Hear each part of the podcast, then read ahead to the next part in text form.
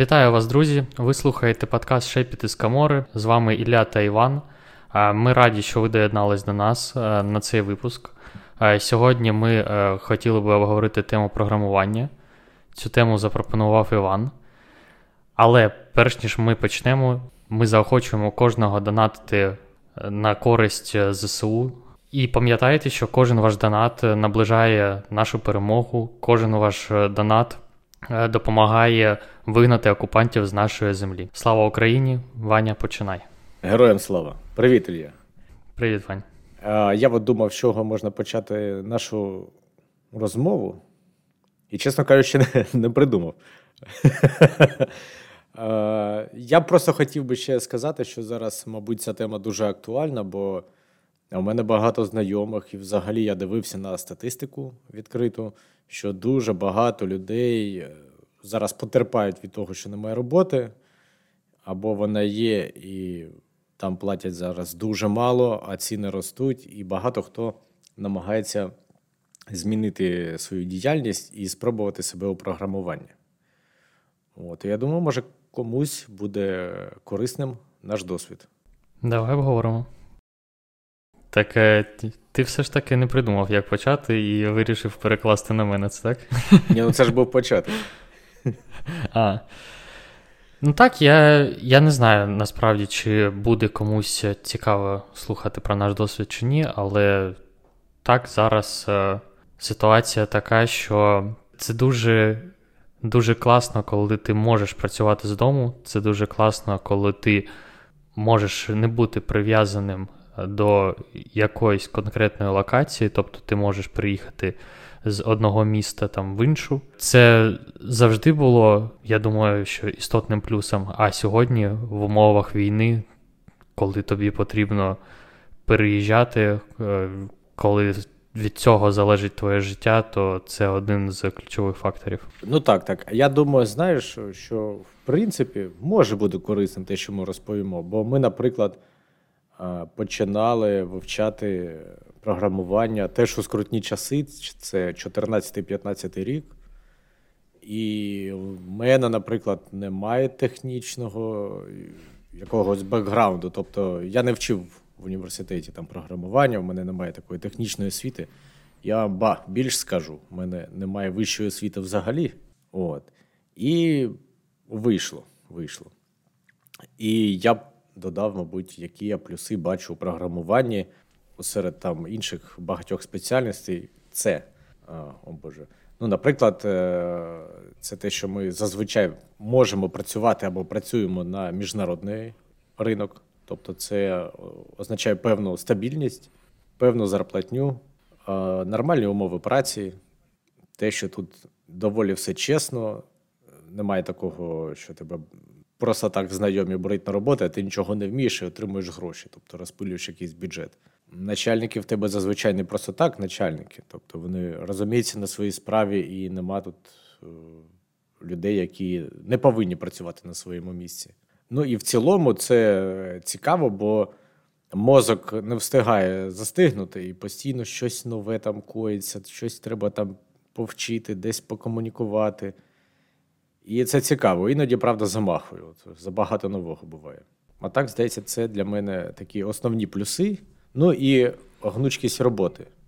В мене вона, наприклад, з'явилась тільки з ковідними часами. Тобто до того я працював і їздив в офіс кожен день. А як стукнув, так, так би мовити, ковід, то вже сказали, що працюйте з дому, працюйте звідки, просто працюйте і не замахуйте нас. І це теж зручно і так. Ну, у мене насправді і в доковідні часи була можливість працювати не тільки з офісу, але я все одно працював тільки з офісу за власним бажанням, тому що мені було так комфортніше. Мені подобалось розподіляти дім і роботу, не змішувати. Але, в принципі, коли ось почалися ковідні часи і ми всі почали працювати з дому, то я на здивування для самого себе адаптувався і доволі швидко, і доволі легко. Навіть почало подобатись. І це не те, що там, ти сказав просто, що хотів би додати плюси, це не те, що гнучкість, котру ти також назвав, я вважаю, єдиною перевагою роботи програмістом. Просто Ми ж роз, ми розглядаємо це через призму сьогодення, так? І тому я, в принципі, сказав через призму гнучкості. Але для самого себе, то у мене тут набагато більше переваг, звісно.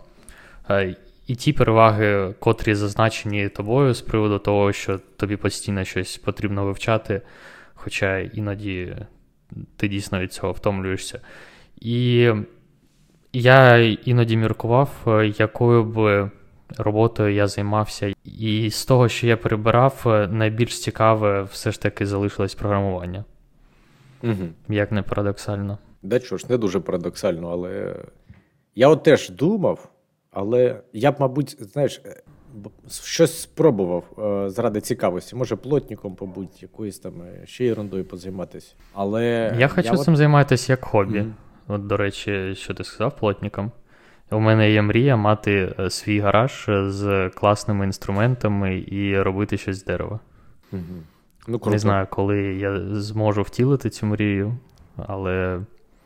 Ну, тобто, зробиш, я, я не мені хочу... диванчик потім зробиш. Я тобі зроблю дерев'яний, дерев'яний ділдо.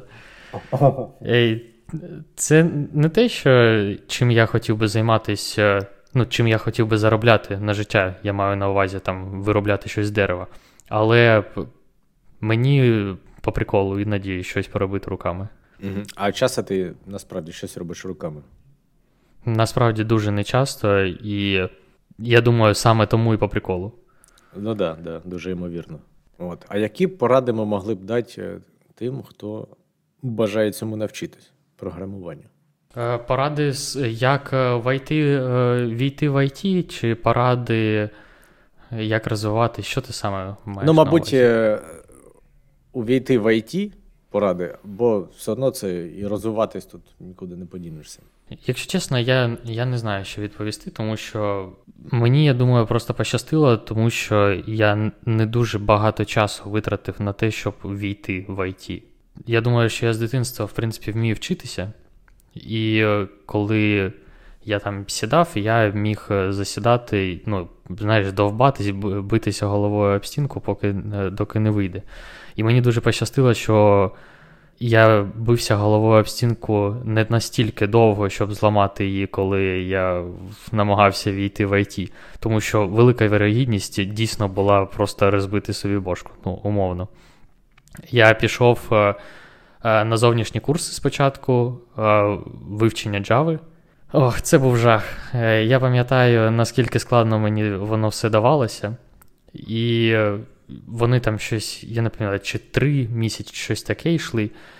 І потім нам обіцяли, що після цих курсів нас будуть влаштовувати на роботу. Після закінчення цих курсів нам давали тестові завдання. Як же називаються ці тестування, не пам'ятаєш, котрі... Там квізфул, квізфул. І там е, тести були саме з квізфулу. Тобто, якщо б я на той момент знав про е, такий ресурс, як квізфул, тоді е, я думаю, що я міг би там понаклацувати, понавивчати, умовно просто, і пройти. Але того так тоді не сталося, і я не пройшов. І потім випадково мені один з моїх... Е, одногрупників сказав, що йде на зовнішні курси, на тестування на зовнішні курси, відбор. І я кажу, о, класно, пішли, я з тобою сходжу, я пішов і пройшов. Якимось чином мені пощастило, я би так навіть сказав. Ну, а потім, в принципі, історія така сама, як у тебе, препродакшн, продакшн, ну і та й все. Да, але якщо попасти на ті зовнішні курси, там теж був конкурс. Тобто треба було пройти, ну, так, так, певний бал. Тобто ти вже щось вивчав і щось знав. Я спочатку ходив на платні курси, і там я вивчав Java. І от завдяки тому, що я вперто сидів, вчив і намагався розібратися, ну, я думаю, що я набрав там якусь кількість балів для того, щоб пройти це тестування, потрапити на зовнішні курси саме на препродакшн. Поняв. От я от теж, знаєш, у мене є думка, що якщо тебе це, тобі це не подобається, то це вивчити майже неможливо. Тобто неможливо себе змусити там півроку-рік вчити те, що тобі не подобається. А тут треба у майже кожній темі заглиблюватись, спробувати, не виходить, ще раз спробувати. І взагалі це нормальна тема, коли щось не виходить. Я би не погодився з тим, що це неможливо. Просто залежить від твоєї мотивації, мабуть, і твого ну, поточного стану. Я вважаю, що там півроку, рік витратити на навчання чогось задля твоєї мети – це, в принципі, нормальна, адекватна ситуація. Але потрібно розуміти, чим ти підкріплюєшся. Ось, наприклад, пройти півроку-рік, бути вичавленим, ну, тому що ти не отримуєш від цього задоволення. І якщо хтось думає, що після цього все, то це не так. Тобто це буде не спринт, це буде марафон. І марафон буде постійний. Постійно потрібно буде щось вчити, потрібно, постійно потрібно буде там якусь перекваліфіка... перекваліфікацію робити, постійно потрібно буде, буде читати книжки, постійно потрібно буде ч... дивитися якісь курси. Я насправді, коли я тільки починав вчити, у мене також було враження, що ось зараз я вивчу і все. Угу. І через деякий час, коли, мабуть, я вже опинився, мабуть, на припродакшені, я пам'ятаю там момент, коли я думав про те, що, ну, виходить, так потрібно буде все життя. І... Неочікувано, да? Ну, я не очікував. Я не знаю, як ти, але я не очікував. Ну, тобто, у мене було усвідомлення в голові, знаєш, таке застаріле е, бачення світу, коли людина закінчує е, там школу, університет і все. Типу, і людина закінчує... Е, вчитися на цьому. І, мабуть, це найголовніше, що я е, отримав від е, вивчення програмування, те, що у мене цей стереотип зламався. Е, те, що типу, через призму того, що мені потрібно буде вчитися завжди в програмуванні, я зрозумів, що, в принципі, людині потрібно вчитися по, по життю, там, будь-яким е, угу, речам, будь-яким там якимось справам, так. І це, мабуть, моє найбільше придбання за цей час навчання, коли я намагався стати програмістом. Так, а я от не пам'ятаю, може я теж так сприймав, точно не пам'ятаю. Я от запам'ятав, що в мене, наприклад, ну я Java-розробник. У мене був не дуже свідомий вибір, що, ну, що робити. Типа Java чи тестування, ну, умовно кажучи. Просто у мене в університеті десь один семестр був Сі плюс плюс, це... об'єктно-орієнтована мова програмування, умовно схожа на Java. І у мене друзі займались програмуванням на Java. І колись там мені там книжку подарували, бо я цікавився цією тематикою. І от я почав вчити Java. І я от не знаю, якщо дивитись спочатку, чи... Коротше, важливе питання, що для себе обрати. Там, мову програмування, чи може тестування, чи ще щось. Я от якось про це не замислився, взяв і, і пішов. Ну і, в принципі, я радий, що воно так. Mm-hmm. Але, може, наприклад, мені фронтенд би там більше зайшов, а може і ні. Якось в мене дуже несвідомий був вибір. І потім, коли, знаєш, спочатку вчиш Java Core, тобто ядро мови, і думаєш, ну все, тепер, коротше, я все знаю, ну там, умовно, для першої роботи достатньо, а потім дивишся, боже, скільки там ще всього в тій мозаїці. Типа і бази даних, і всякі протоколи, і всяка куча лівої єрунди. І тільки тоді ти зможеш зробити якийсь там умовний сайт, щоб на нього подивитися. А до того просто в консольку щось там пише. Якось нема такого фідбеку прямого, якби я там вчив JavaScript, наприклад. У мене була ситуація, що у мене нема у кого було спитати. Я знаходився в такій бульбашці мого оточення, де ніхто не працював в ай ті. Взагалі ніхто. Взагалі ніхто з тим, з ким я спілкувався. У мене на потоці два, дві групи, було тільки дві людини, котрі на півроку чи на рік раніше мене пішли в Android. Mm-hmm. Ну, і ми з ними не спілкувалися. І у мене було таке, що я пішов на типу співбесіду в... коротше, не хочу навіть називати, це не айтішна компанія, просто в одну компанію, де е, потрібно було хтось типу айтішник. Ну, я пішов, е, тому що, знаєш, е, ми, е, знайомі, знайомі порадили сходити, е, знайомі моїх батьків порадили туди сходити, тому що я, типу, можу вінду перестановити, щось, щось на кшталт того. непогано. Я прийшов, у мене почали питати, що я знаю. Ну і виявилось, що я ніхіра не знаю. Почали питати, чи знаю я якусь мову програмування. І я сказав, що я нічого не знаю. І мене це так вибісило, Ваня. Ти не повіриш наскільки. Що після того, на наступний день, я скачав собі сраного шилда і почав читати цього шилда. І через деякий час після цього я пішов ось на курси програмування по Java. У мене питання стояло тільки два – JavaScript або Java. Я щось там почитав, і мені здалося, що Java буде цікавіше. Ну, в принципі, так і вийшло, але насправді і складніше. Тому що тобі набагато більше потрібно знати, ніж, ніж коли ти фронтенд-розробник. Мабуть, мабуть. Ну, хоча зараз фронтенд теж такий складний буває. Думаєш, йой, мамця. З того, що я бачу, то, в принципі, ти, а якщо фронтенд-розробник, то ти торкаєшся тільки фронта. Якщо ти бекенд-розробник, ти торкаєшся усього. Бази даних, бекенда, фронтенда, там сі ай сі ді пайплайнів, докера, клауда, ну, тобто все. На тобі все, насправді. Ну і, відверто кажучи, в принципі, ось це розподілення фронтенд-бекенд – це якась дурнувата штука. Звідки воно пішло? Воно, в принципі, є тільки у нас. Воно є тільки у нас. Чому? Тому що, лю... Тому що немає, не було настільки сильної підготовки, як там в Штатах, наприклад, у людей. Тому люди вчили щось конкретне, там, ну я не знаю, ноду, так? І ось на ноді там весь mm-hmm. час писали. А в Штатах взагалі інший підход. Тобто ти там розробник, все, ти софтвер-інженер, це означає, що ти пишеш на всьому. Ти пишеш софтвер, ти можеш писати на Python, ти можеш писати на плюсах, на .дот нет, на Java, на фронті будь-якому, ноді, Vue, все, що завгодно. Тобто ти займаєшся програмуванням, і ти не обмежений тулою, котру ти вивчив.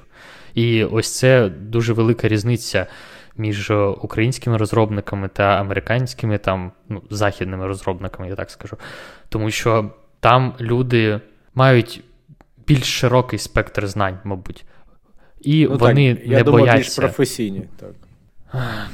Ну, з приводу того, що більш професійні, я, я би не був такий впевнений, якщо чесно. Є люди, котрі зрозуміли для себе так, що вони можуть вивчити що завгодно, саме в цей час вони, в принципі, досягають того самого левелу. В плані розуміння, знаєш, що ти розробник, все, у тебе, а те, на чому ти пишеш, це усього-навсього тула. І якщо повернутися назад до того, що я казав, то з підходом, коли ти розумієш, що тобі все життя потрібно буде щось вчити, то тебе це не буде лякати. І я дуже радий, що після, після своєї першої кампанії я пішов в, в наступну, і ось там я навчився не боятися чогось нового, тому що мені дуже часто прилітало то, чого я не знаю. Ну і на якийсь, знаєш, на якомусь таску ти такий, а, ну, знову не знаю, нічого, розберусь. Так. А ти знаєш, що ну, я сказав більш професійні, з якої точки зору? Бо у нас ри, ринок праці не такий розвинений, і тобто умовно в програмуванні ти отримуєш в середньому набагато більше грошей, ніж інший середній спеціаліст. І тому не всі люди сюди йдуть, тому що їм це подобається, тому що у них до цього хист, а хочеться от увійти в ай ті. Наприклад, у західних країнах, я думаю, там умовно полюбляєш за кермом сидіти, і ти все одно будеш отримувати більш-менш нормальні гроші. І нема такого там такої кривої, що щоб там умовно нормально жити, тобі там треба піти програмувати. І багато людей відсіюються, і мотивація в них більш така цивілізована, бо це цікаво їм, бо у них хист до цього, а не просто там жага заробити грошенят і аби як робити роботу без цікавості. Е, ну, якщо ти подивишся на середньостатистичну зарплатню в Штатах, то там буде, я кажу не по, не по програмістам, а в принципі по Штатам, то там буде приблизно шістдесят тисяч доларів. І відповідно, якщо ти відкриєш який-небудь Glassdoor, подивишся середню зарплатню по Штатам програміста, то там буде набагато більше. А якщо ти візьмеш якісь ай ті-хаби, де сконцентровані ай ті-гіганти, то там можна заробляти колосальні суми. Тобто це все одно доволі велика різниця з середньою зарплатнею по країні. Але питання в тому, що тут розрив трохи інший. Тобто да, у нас, да. у нас розрив між бідністю та доволі достойним рівнем життя, а там розрив між нормальним рівнем життя і доволі привольним рівнем життя, коли ти можеш собі дозволити ну, багато чого. Ну так, так, в Америці є теж термін well-being, це скільки грошей треба тобі витрачати, ну, отримувати, щоб задовольнити свої потреби, і в тебе відчуття вже були такі від життя приємні. І, в принципі, майже всі професії туди вписуються. Ти всюди можеш бути конкурентно спроможним, вийти на ринок або підвищити свою кваліфікацію і знайти кращу роботу. У нас, на жаль, не завжди так можна зробити теж. Бо десь тобі не будуть платити, десь, умовно, кумовство, десь ще щось. І у нас не розвинений ринок праці. І це теж впливає. Так, звісно, так, але ну, у нас також не програмуванням єдиним можна заробляти гроші нормальні, правильно? Не єдине, але одне з небагатьох. Так, згоден, що одне з небагатьох. Непоганий висновок. А як тобі взагалі подобається зараз те, чим ти займаєшся? І о, що тобі не подобається в програмуванні? Ух... Я от, наприклад, про себе знаю, що мені не дуже приємно там цілий день провести за моніторами. Трошки це мені погіршує зір, як мені здається, хоча в мене він не був топовий, а зараз він предтоповий. Ну, тобто в мене там трошки він гірший. І взагалі там хочеться іноді більш активної, активного життя, десь там ходити і так далі. І, ну, важкувато, важкувато. Тобто, а що саме важкувато? Ну, хочеться більше активності. І ти а, намагає... важкувато, що мало активності? Ну, так. Да, да. Я просто перепитав, щоб виграти трохи часу, не подумати про твоє питання. Більшість мені подобається, якщо чесно. Більшість подобається, але усе те, що ти читаєш в книжках, воно доволі рідко буває у житті. Для того, щоб тобі отримати проєкт дійсно з розвиненими технологіями, з цікавою там, інфраструктурою, тобто це багато складових. І зазвичай ти хочеш так, як написано в книжках, по котрим ти навчався, але, на жаль, так не буває. Є декілька складових, чого хоче людина від роботи програмуванням. Я не буду називати свої, але якщо говорити про найбанальніше, про технології, з котрими ти працюєш, то це не завжди технології, котрі дозволяють е, тобі бути конкурентно спроможним е, на майбутніх співбесідах. Ще мені не подобається різниця в співбесідах, тому що якщо ти будеш про, проходити співбесіду в українську компанію, це буде зовсім інша співбесіда, ніж співбесіди з західними компаніями. І це, щоб всі розуміли, то це зовсім інші співбесіди, вони покривають зовсім різні аспекти, і, на жаль, ось ці співбесіди, котрі в, в, західні, в західній компанії, я, якщо чесно, не дуже бачу багато в них сенсу. А що Але це? і співбесіди, я зараз поясню, і співбесіди, котрі у нас, також вони не супер райдужні. Я іноді думаю про те, якою повинна була би бути співбесіда, і, якщо чесно, я не знаю. Я не знаю, що потрібно перевіряти у людини, що питати у людини, щоб зрозуміти, наскільки людина підходить вам. Що саме? Якщо ми кажемо про західні компанії, то ти вирішуєш здебільшого онлайн-задачки. Це суперстресово, це суперскладно. Велика доля вдачі тут є, насправді, з цими задачками. І що погано в них? Погано в них те, що зазвичай ці знання, котрі ти показуєш на цих співбесідах, вони ніяк не корелюються з тими знаннями, котрі тобі потрібні під час роботи. От я би сказав, відсотка два тобі буде корисно з того, що ти вивчиш саме з прикладної точки зору. Так, тут я взагалі повністю погоджуюсь, що це дві різні навички: проходити співбесіду і працювати. Бо щоб зробити задачу, там це дуже комплексно, там зрозуміти потребу, з кимось покомунікувати дуже часто. Якесь компромісне видати рішення, бо там код, наприклад, не ідеальний, як ти кажеш, і технології. А задачки там якусь алгоритмічну штуку зробив, а вона тобі не знадобиться у житті, зазвичай, в роботі. Так. Бо воно вже все зроблено і до тебе. А наші співбесіди, насправді, не сказати, що вони кращі. Наші співбесіди не перевіряють розум людини зазвичай, вони перевіряють, наскільки людина завчила теорію. Тобто, розумієш, тут дві протилежні проблеми. З однієї сторони, ти начебто вирішуєш практику, на західних співбесідах ти начебто вирішуєш практику, але ця практика тобі навряд чи знадобиться. А з іншої сторони, на наших співбесідах у нас питають фреймворки, у нас питають ну, нісенітницю. Ти не можеш в голові тримати всі фреймворки, як вони працюють. Навіщо тоді питати якісь задовбані штуки, там, ну я не знаю, типу от Spring, якщо повісити дві анотації transactional на метод і на клас, що буде? Ну от нафіга це питати? Не знаю, я таке не питаю. Ну, це, ну окей, ти проводиш співбесіди, так? Ну, трошки є.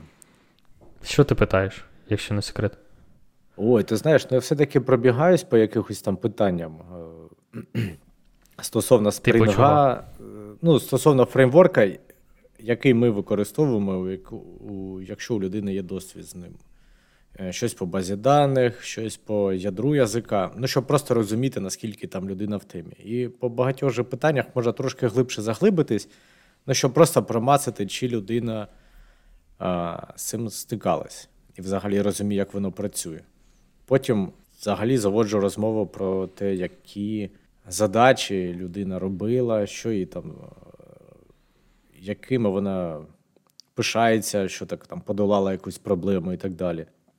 Ну і взагалі, чи комфортно з людиною, я от думаю, працювати, розмовляти і так далі. Бо той самий фреймворк, який ми використовуємо, можна підтягнути. А от ставлення людини і мотивацію підтягнути вже ну, набагато складніше, і ніхто це робити не буде. Тобто я так, так за, я за те, що якщо у когось якийсь є тех, технічний геп, ну тобто це можна подолати. Там якийсь тренінг, сам вивчить і так далі. А якщо в людини немає цікавості до роботи, то на що тоді взагалі брати? Я, я згоден з тобою, що одне з найголовніших під час співбесіди – це софт-скіли і наскільки комфортно буде з людиною працювати. Але тут також є проблема. Ти бачиш людину вперше, і людина намагається показати себе з найліпшої сторони. Чим крити будеш це? Я буду крити тим, що є випробувальний термін і у компанії, яка наймає, і у людини. І всі можуть там, ну зазвичай це три місяці, дивитись і співпрацювати. Якщо комусь це не подобається, ти ж контракт ще не підписуєш, ну взяв і пішов геть, скажеш, ну хлопці, ми, нам не по дорозі. Як, як це не підписуєш? Підписуєш, ти підписуєш контракт до того, як вийти на перший день. Ну так, але ж він не на рік, не на два, тобто це випробувальний термін зазвичай. Тобто, через ні, ні, три... там просто в контракті він на рік, на два чи на скільки, я не знаю там де як, але в контракті просто може бути прописано, що є такий та випробувальний термін. Але втратити три місяці, наприклад, для тебе як тіммейта це також багато чого коштує. І ну, я не кажу навіть про те, скільки втрачає команда на тому, що продовжувати підбирати кандидата, котрий не, не зматчився. А ну так, так, це, це звісно проблема, але от після випробувального терміну багато компаній а, дуже лояльні, і вони ж, щоб звільнити людину, ну треба там сім кругів ада пройти. Ну я такого нікого не звільняв, це теоретично. Тобто все-таки краще розійтись там через місяць-два, ніж не розійтись. Для мене все одно, якщо чесно, питання відкрите. Я, я також проводив в своєму житті співбесіди. Я не знаю, як перевіряти людей правильно. Ну, я думаю, і... так, проводити співбесіди – це теж скіл, який там треба розвивати. Є, мабуть, дуже багато матеріалів, як це правильно робити, і що ти повинен знайти в кандидаті під свої потреби. Але я такого не вчив, на жаль. Я був, звісно, і в той ролі, і в той, і в ролі інтерв'юера, і в ролі того, кого інтерв'ювають. І скажу я відверто, що бути в ролі того, кого інтерв'ювають, набагато складніше, набагато стресовіше. Я дуже часто не бачу сенсу в питаннях, котрі ставляться на співбесідах. А які, наприклад? По ким ну, ти себе бачиш через п'ять років? Привів. А, ну так, так. Ні-ні, от я тобі... Або, я ж кажу, або задачки ось ці. Mm. Ну, тому що, дивись, якщо ти е, йдеш на співбесіду з, е, в закордонну компанію, то в закордонній компанії дев'яносто дев'ять цілих дев'ять десятих відсотка тебе, у тебе буде онлайн-кодінг-інтерв'ю. А вісімдесят відсотків, ну... Ладно, не буду казати вісімдесят, але також велика вирогідність того, що у тебе буде не, од, не один е, раунд кодінг-інтерв'ю.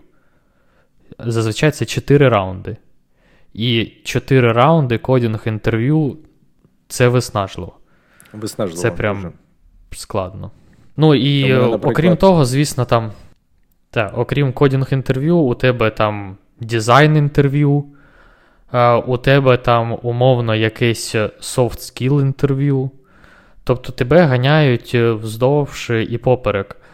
Тобто, розумієш, якщо людина проходить класну співбесіду, знову ж таки, це не дорівнює тому, що людина буде класно працювати.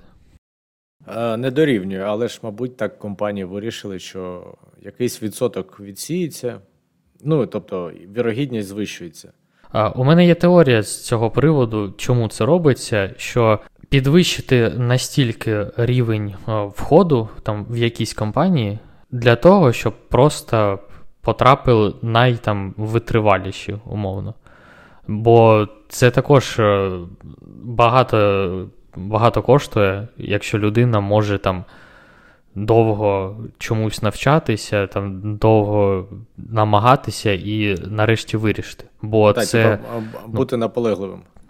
Так, це, це великий е, скіл, дійсно, котрий в роботі от прям сто відсотків він допоможе. І він корисний, і він потрібний навіть, я би так сказав. Хіба що от тільки через це, ти знаєш, просто ускладнити в, вхід е, якомога більше для того, щоб... Е, зібрати тільки найкращих.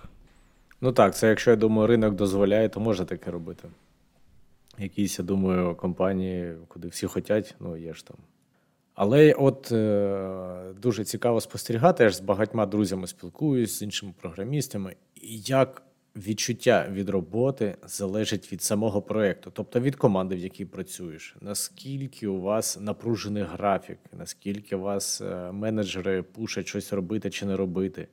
І це настільки змінює комфорт в роботі, ну, тобто, це як, мабуть, у школі. Або ти хочеш прийти на якісь заняття, і тобі там цікаво, і весело, і якщо щось не виходить, нічого страшного. Або тебе там ганяють, і ну, тобі там просто ти виснажений максимально. І таке буває. Тобто, прям різниця дуже велика. І я, наприклад, у компанії зараз п'ять років працюю і прям задоволений. Колектив – це також дуже важлива складова критеріїв того, наскільки тобі подобається твоя робота. Тому що, ну, звісно, коли ти приходиш там, в офіс, наприклад, то ти там проводиш вісім годин. Це третина твого дня. І ну, хто хоче третину свого дня проводити з людьми, з котрими некомфортно працювати. Ну так, так, так. Мені пощастило, у мене всі команди були, де мені було комфортно. Але був один проєкт, де я погано розумів, що коїться, і ще там ти не встигаєш щось вивчити, бо це на початку моєї кар'єри там було. Не встигаєш вивчити всю, всі технології, а тобі вже кажуть, ну давай, ну давай, ну коли там. І ти ще а, з іншою командою співпрацюєш, з іншого міста, і, і в мене так тоді горіло. Я такий, йой.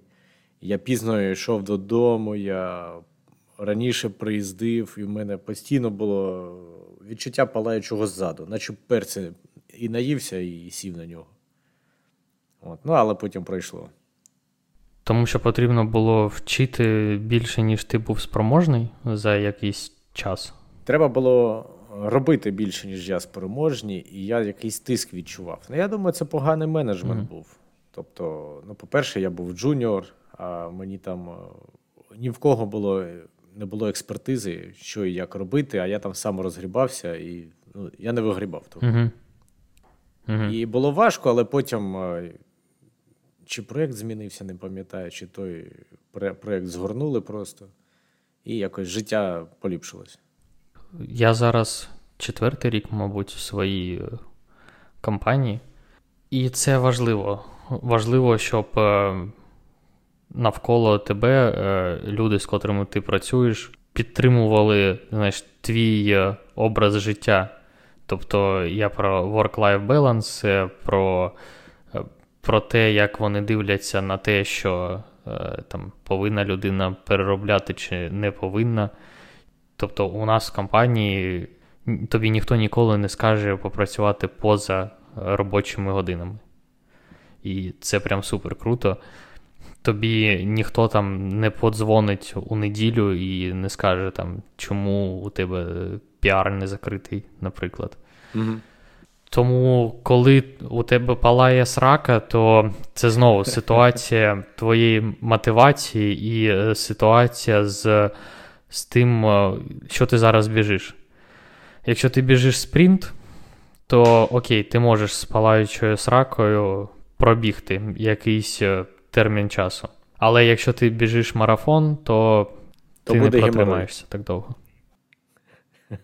Ну, чувак, чесно, я для себе відкрив це не так давно, але неможливо знаходитись постійно в ситуації, коли ти кудись біжиш. Просто неможливо. Біжиш це умовно, звісно. Тобто неможливо постійно а, вчити щось а, більше, там, ніж в тебе влізає. Неможливо там, тренуватися більше, ніж як відчуває себе твій організм. Неможливо там, прочитати а, двісті книг а, за місяць. Але можливо, якщо ти це хочеш робити недовго. Якщо ти хочеш це робити недовго, ну, можна зробити. Але ти повинен бути готовий, що після цього ти нахер можеш вигоріти. Що після цього ти нахер, після такого місяця ти не, не зможеш там, не знаю, рік читати книги. Що після такого місяця ти не зможеш три місяці тренуватись. Або що після такого місяця ти не зможеш взагалі нічого вчити. І це не тому, що ти не, змо... не можеш себе змусити. Тому що ти сідаєш і тобі в голову, сука, нічого не лізе. Ну от просто це тупо перевірено на собі. Я упарувався іноді там, знаєш, ідеями аутперформінгу по багатьом речам. Там, я ж кажу, з тренуваннями, там, з ще чимось. З навчанням, і це ніколи добре не закінчується. Може це закінчитись добре лише в, од... в одному кейсі, і цей кейс ду... дуже рідко випадає. Це кейс, коли ти досягнув того, чого ти хотів, раніше, ніж ти нахер згорів. Ну так, так. Але повірте мені, згоріти е, з таким графіком легше простого. Ну так, так, як у тренуваннях там, перетренування. Ти наче і просто намагався робити більше, але вийшло менш ефективно. Так як і у роботі, і у навчанні. Ти дуже багато впахуєш, в тебе там щось, в тобі здається, що ти мало робиш, робиш ще більше, і вже просто втомлений. Мозок теж втомлюється і дуже зараза швидко. Я намагаюся балансувати на цій межі. Іноді це просто нереально. І іноді це нереально не тому, що тобі часу не вистачає, а тому, що у тебе башка каже все. Завали, блін, свої очі і піздуй, подивись YouTube. Да, або поспи. На YouTube цікавіше за сон, тут я погоджуюсь. Ну і у мене є ідея того, що у тебе обмежений ресурс взагалі на будь-які е, активності. Ну, серед, серед дня робочого ти працюєш, і ти можеш е, там, або до, або після цього робочого дня вставити щось одне. Більше ніяк. Тобто, якщо ти хочеш і читати художню літературу, і хочеш читати літературу технічну, у тебе так не вийде. Да, тебе просто на... тупо ти не вивезеш. Да, а ще на танці ходити, спортом займатися і з, з друзями побухати. То, коротше, я теж так. до того дійшов, що я там намагався багато встигнути, і вже справа не в кайф, і вже ти домовився, наче і сходити в барчика, і не хочеш, і на тренування домовився, а вже і не хочеш, але пішов. І такий замаханий, думаєш, я б ютубчик подивився, а вже так спати хочу, коротше, капець. І от якось треба знайти, знаєш, свій баланс у роботі і у комфортному житті, і якось повикидати речі, які ти не встигаєш робити. А як викидати, якщо ти, ну, наприклад, як викидати, якщо ти хочеш також читати художню літературу? От, от що робити? Mm. От я не знаю, у мене немає відповіді на це питання. Та в мене теж, у мене просто...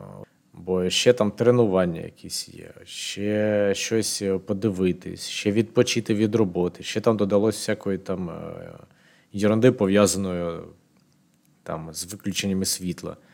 А якщо тобі цікаво ще щось, що робити? Якщо тобі цікаво, я не знаю, в теніс пограти, якщо тобі цікаво якусь іншу тему повивчати, якщо тобі цікаво в кіно сходити, якщо тобі цікаво по е, цим штучним скалам полазити, виходить, що є речі, котрі ти не можеш викинути. Ну, наприклад, робота. Робота – це займає більшість твого часу будні дні. Далі ти, ну, я просто розповідаю, як я роблю. І далі ти просто вибудовуєш пріоритети на поточний момент. І зазвичай це пріоритети, вони складаються не з того, що я хочу, а вони складаються з того, що мені потрібно. Угу. Це потрібно це щось вивчити, чи якісь побутові речі, чи що саме? Будь-що. Зазвичай це скоріше вивчити. Ну, от, наприклад, ми з тобою домовились записувати подкасти. Мені це по кайфу і мені це подобається. Але в деяких моментах, там, наприклад, якщо я не буду відсувати якісь інші свої справи, я би просто банально не зміг підготуватися до подкасту. Тобто в конкретному моменті часу, там, ми з тобою до цього записували про е, Всесвіт, про космос. О, да. В якийсь конкретний момент часу я не хочу вчити або читати щось про космос. Але загалом мені ця тема цікава. І загалом записувати подкаст мені цікаво. І, ну, в принципі, мені подобається ця активність. Але я відсуваю усе інше і роблю те, що мені потрібно. Тому що ми там з тобою домовились записати в такий-то день, і я знаю, що мені потрібно підготуватись. Ну так, так, так, розумію. Таке планування та відповідальність, вони е, додають певну вагу до, до дії. Так. А я б ще хотів додати до от, такого планування і те, що треба робити. От, наприклад, коли я почав вчити програмування, а, так то і далі було. Коли я вже вчився, як ти кажеш, на препродакшені, вже нам там лекції читали, то в цілому мені це подобалось, але іноді ну, прям я вже думаю, да ну годі, да скільки можна, ну, треба вже там і щось інше поробити. І, в принципі, є такий момент, коли тобі вже не лізе, бо ти вже просто не можеш засвоїти інформацію, і треба вчасно відкласти цей ноутбук і піти, що завгодно поробити, тільки от не дивитись ту Java. Але а, треба регулярно це робити. До того звикаєш, це стає більш цікаво. Ну, знаєш, якусь певну міру мати. І регулярно цим займатися, і якось не перенапружуватись. Бо були моменти, коли я там дуже сильно нервував прям. Ох, я пам'ятаю, у мене там задача якась не виходила, не виходила. Я такий, та бля, та скільки можна? Такий, кулаком хлабись по ноутбуку. Там вже потім з часом посипалась клавіатура трохи. Я б його, може, у вікно викинув, але, але він дорогий був для мене. Я тебе розумію, тому що я також емоційно ставлюсь до подібних речей, і мені, мені складно визнавати, приймати те, що я чогось не можу. Або мені складно, складно дається те, що, там, наприклад, я сьогодні щось повчив, угу. а завтра я вже це забув. Коли у тебе серія із дня в день, коли ти відчуваєш, що ти дурний, це може котілок трохи підкип'ятити. А в тебе така серія з дня в день з народження, чи трохи пізніше почалась? Що я тупий? Знаєш, в чому проблема? Що з народження я був в стані, коли я був тупий, але я цього не, не усвідомлював. І, на жаль, в якийсь момент я перейшов в стан, коли я зрозумів, що я тупий. І от я з нього ніяк не виходжу. Так, коротше, якщо ти вийдеш з цього стану, це, ти, це каже про те, що ти подурнішав знов. Вирогідно так, тому що я вже не дуже вірю в себе.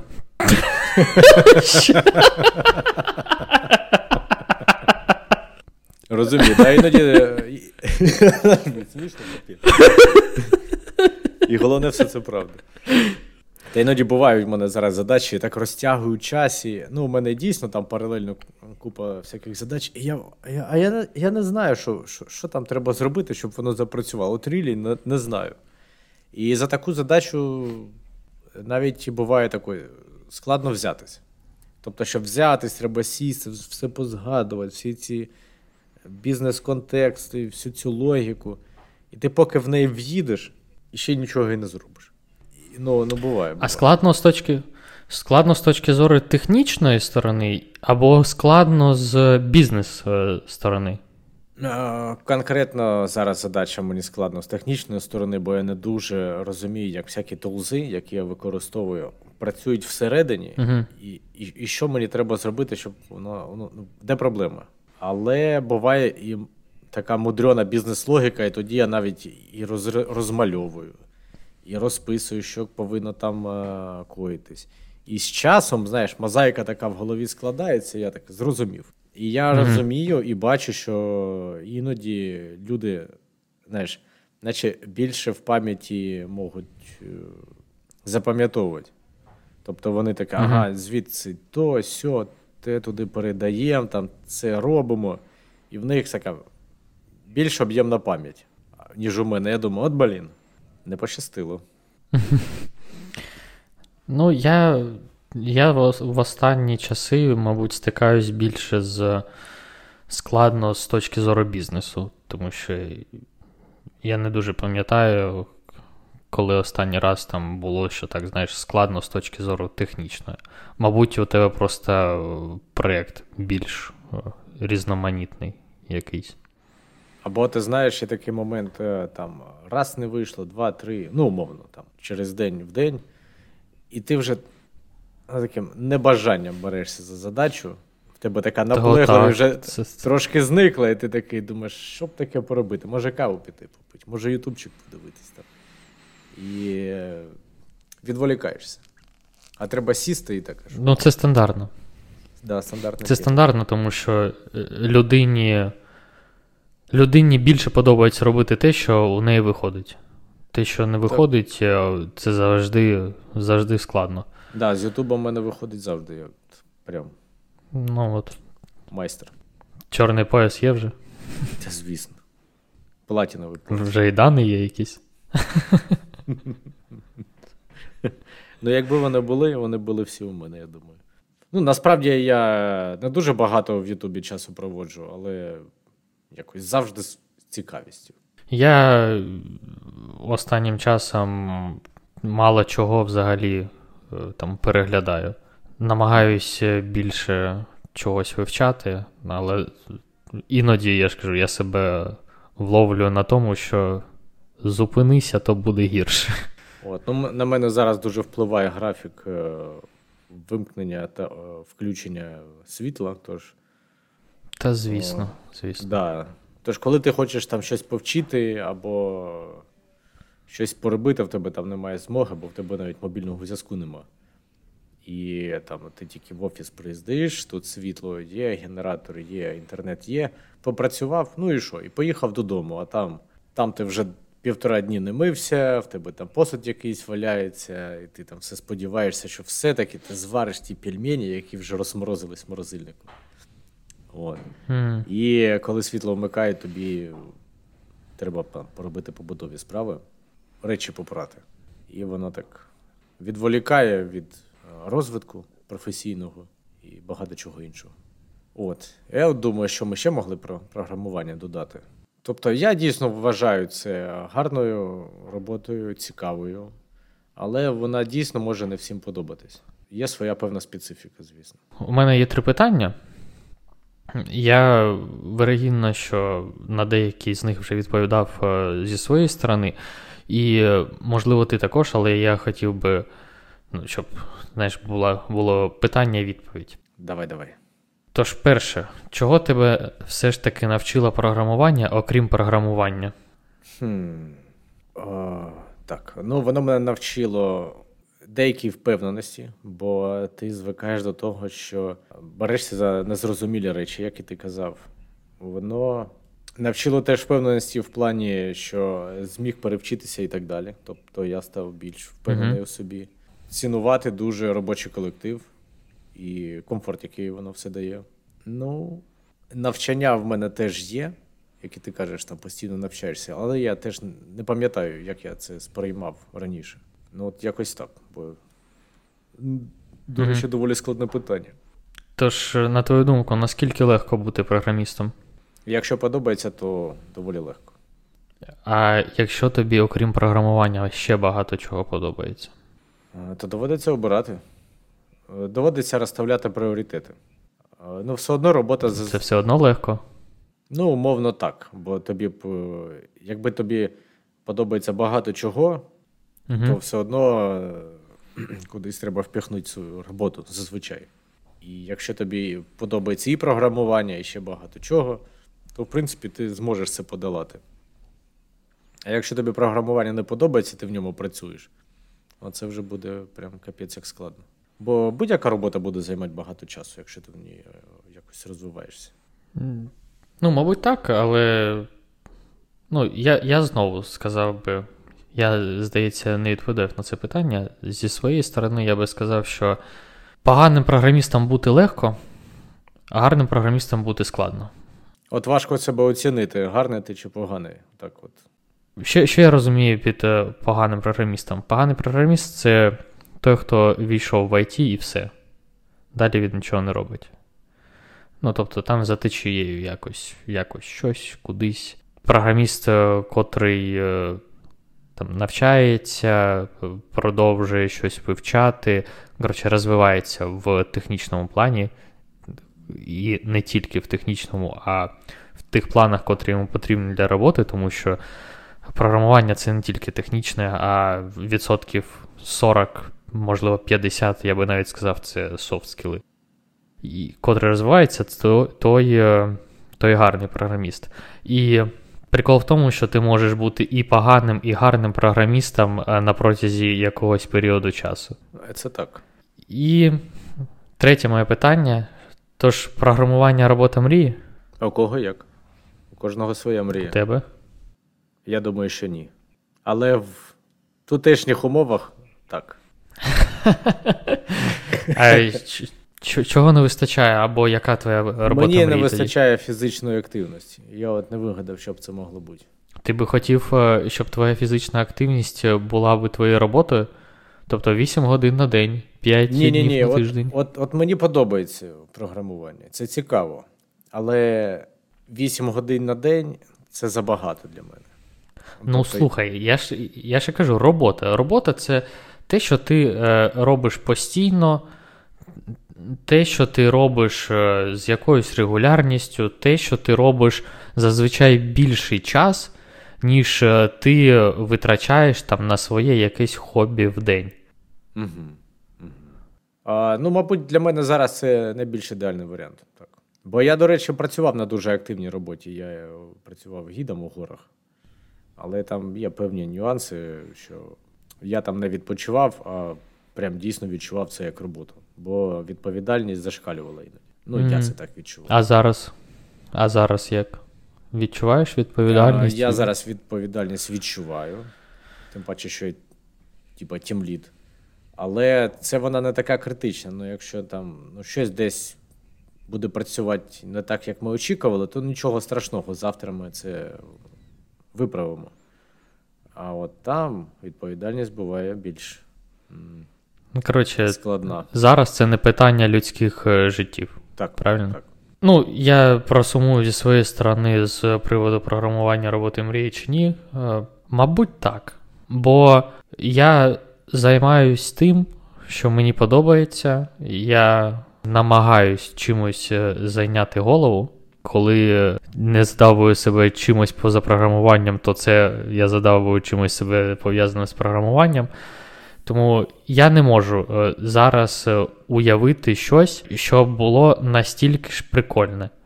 Але є багато речей, насправді, котрі можуть приносити більші гроші.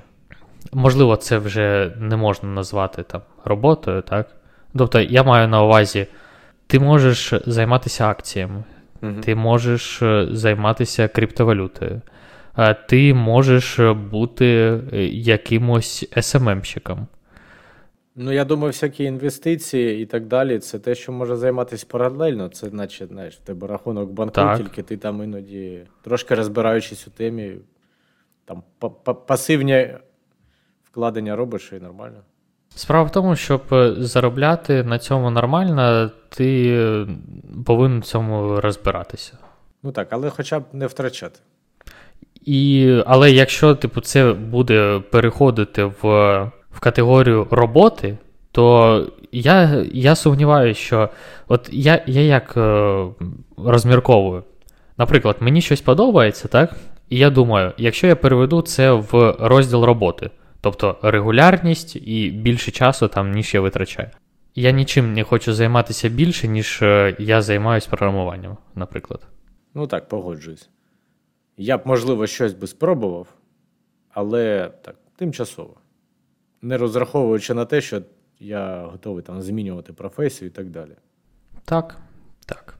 Я б додав, що борітесь та поборете. І нагадуємо, зараз Ілля скаже... А хоча давайте скажу я, що треба допомагати Україні, донатити зе-ес-у, щоб ми пошвидше могли пірнути у нормальне життя. Погоджуюсь з Ванею.